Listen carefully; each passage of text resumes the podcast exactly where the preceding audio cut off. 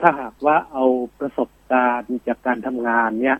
เวลาที่เรามีกฎหมายออกมาเนี่ย เราก็มักจะพูดกันว่ากฎหมายนั้นไม่มีผลบังคับย้อนหลังนะครับครัเราบจะพูดประโยคนี้ค่ะอยู่เป็นประจำนะเพราะไม่ฉะนั้นแล้วเนี่ยคนซึ่งเขากระทำความผิดก่อนหน้าที่กฎหมายจะออกมาเนี่ยเขาก็ไม่รู้หรอกครับว่าสิ่งนั้นเป็นความผิดถูกไหมครับคือกฎหมายมันมาค่ะที่หลังนะแล้วจะไปเอาผิดย้อนหลังเนี่ยก็คงจะไม่ถูกต้อง อันนี้ก็เป็นหลักการที่ ได้รับทราบกันอยู่โดยทั่วไป ดังนั้นถ้าหากว่าเอาหลักการดังกล่าวมาใช้เนี่ย ผมก็คิดว่าน่าจะต้องนับตั้งแต่วันที่รัฐธรรมนูญเอ่อพุทธศักราช 2560 เนี่ย มีผลใช้บังคับนะครับ ก็คือตั้งแต่วันที่ 6 เมษายน 2560เมษายน ครับ 2560 ถ้าเป็นความเห็นของผมนะ น่าจะเป็นแบบนั้นอะเพราะถ้าจะย้อนกลับไปสมัยที่เขาเป็นหัวหน้าคอสชนะครับ แล้วก็ดำรงตำแหน่งนายกรัฐมนตรีนั้นเนี่ย ก็อาจจะดูไม่เป็นธรรมนัก นะครับ ก็เอาอ่าเอาแปลๆนะฮะก็คือว่าครับรัฐธรรมนูญประกาศวันไหนนะคุณเป็นนายกตั้งแต่วันนั้นเป็นต้นมาเนี่ยก็คงจะต้องนับเพราะเจตนาเนี่ย เป็นเจตนาของการที่ว่าไม่ประสงค์หรือไม่ต้องการให้ใครอยู่ในตำแหน่งที่ยาวนานเกินไปนะครับเกินคือแปปดระเทปีศเนี่ยต้องการเอ่อต้องครับการความคิดใหม่ ๆ ต้องการเอ่ออะไรนักบริหารซึ่งอาจจะ สับเปลี่ยนหมุนเวียนกันเข้ามาทำงานนะครับ เพื่อให้เกิดครับความคิดใหม่ๆในการทำงาน ในขณะเดียวกันก็เป็นการป้องกันไม่ให้เกิดการอยู่ในตำแหน่งที่ยาวนานเกินไปจนกระทั่งเป็นการสร้างอิทธิพลนะที่เกิดขึ้นจากการลงตำแหน่งของตัวเอง คือถ้าใครอยู่ในเก้าอี้นานเนี่ยมันก็มีโอกาสที่จะ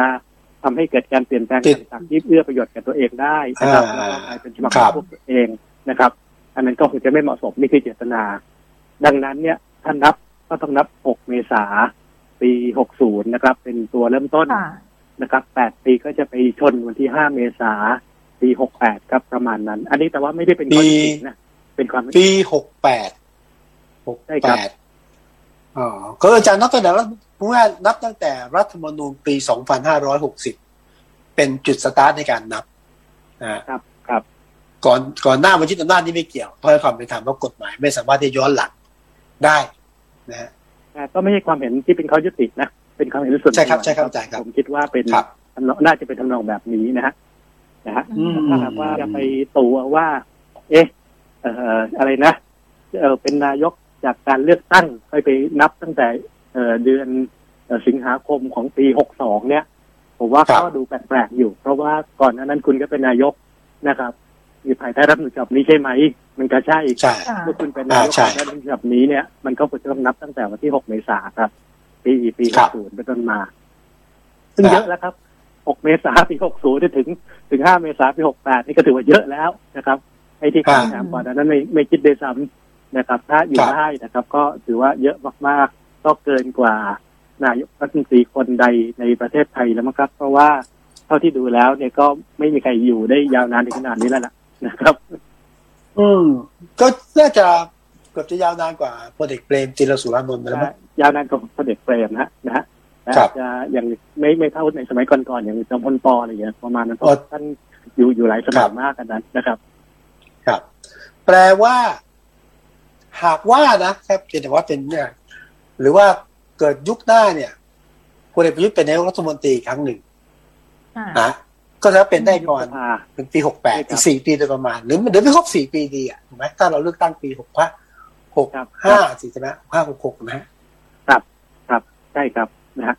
แต่มันก็จะเป็นจุดอ่อนของการหาเสียงใช่ไหมครับครับยกตัวอย่างเช่นว่าสมมตินะครับว่าเอาละสมัยนี้ก็อยู่ครบวาระครบสี่ปี ก็คือปีหกคหรักบใช่ไหมครับ พอครบปีหกครัหบกปั๊บเนี่ย